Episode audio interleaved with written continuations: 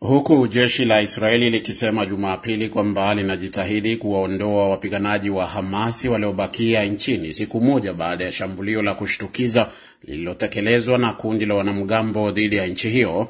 Marekani imesema itasimama imara na watu wa Israeli huku ikilaani mashambulizi hayo.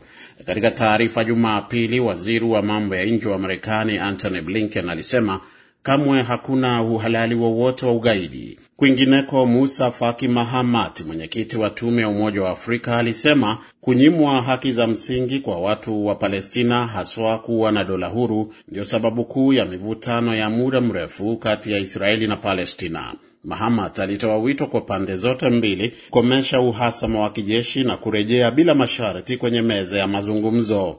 Jeshi la Israeli liliripoti mapigano katika maeneo kadhaa ya kusini karibu na ukanda wa Gaza ambapo kundi la Hamas lilianzisha mashambulizi yake Jumamosi. Israeli ilitekeleza mashambulizi zaidi ya kulipiza kisasi huko ukanda wa Gaza siku ya Jumapili. Hamasi waliendelea na mashambulizi yake usiku kucha, wakirusha makombora katika miji kadhaa ikiwa ni pamoja na Tel Aviv. Amin Mwidau, mchambuzi wa siasa za kimataifa, anasema hali ilivyo sasa huenda ikasababisha taharuki zaidi katika Mashariki ya Kati na hata sehemu nyingine duniani. Ni umuhimu nchi zote za ulimwengu kuchukua tahadhari. Matamshi mengi ya nchi ya magharibi yatokana na mikumbo ya kisiasa yao ya ndani. Suala la Palestine lisipoangaliwa kwa hekima laweza likaleta shida kubwa sana, kwa sababu tukiangalia kwa mfano Israeli, kwa upande wa juu huku kuna kuna Syria ambao wanapingana nao kwenye Golan Heights. Kuna sehemu nyingine ambao kuna Hezbollah kwa upande wa Lebanon ambao nchi yenyewe peke yake inalegalega. Alafu tukiangalia ndani ya nchi kuna kuna Islamic Jihad pamoja na na Hamas.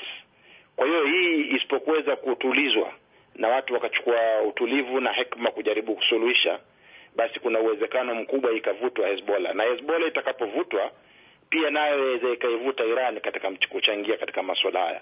Moroko ambayo inaelekea kuwa na uhusiano kamili wa kidiplomasia na Israeli chini ya kile kinachoitwa mkataba wa Abraham ilieleza wasiwasi mkubwa na kulaani mashambulizi dhidi ya raia popote walipo. Hata hivyo, chama cha PJD cha Moroko ambacho kilikuwa na wingi bungeni hadi uchaguzi wa mwaka 2021 kilipongeza shambulio la Hamas kama kitendo cha kishujaa.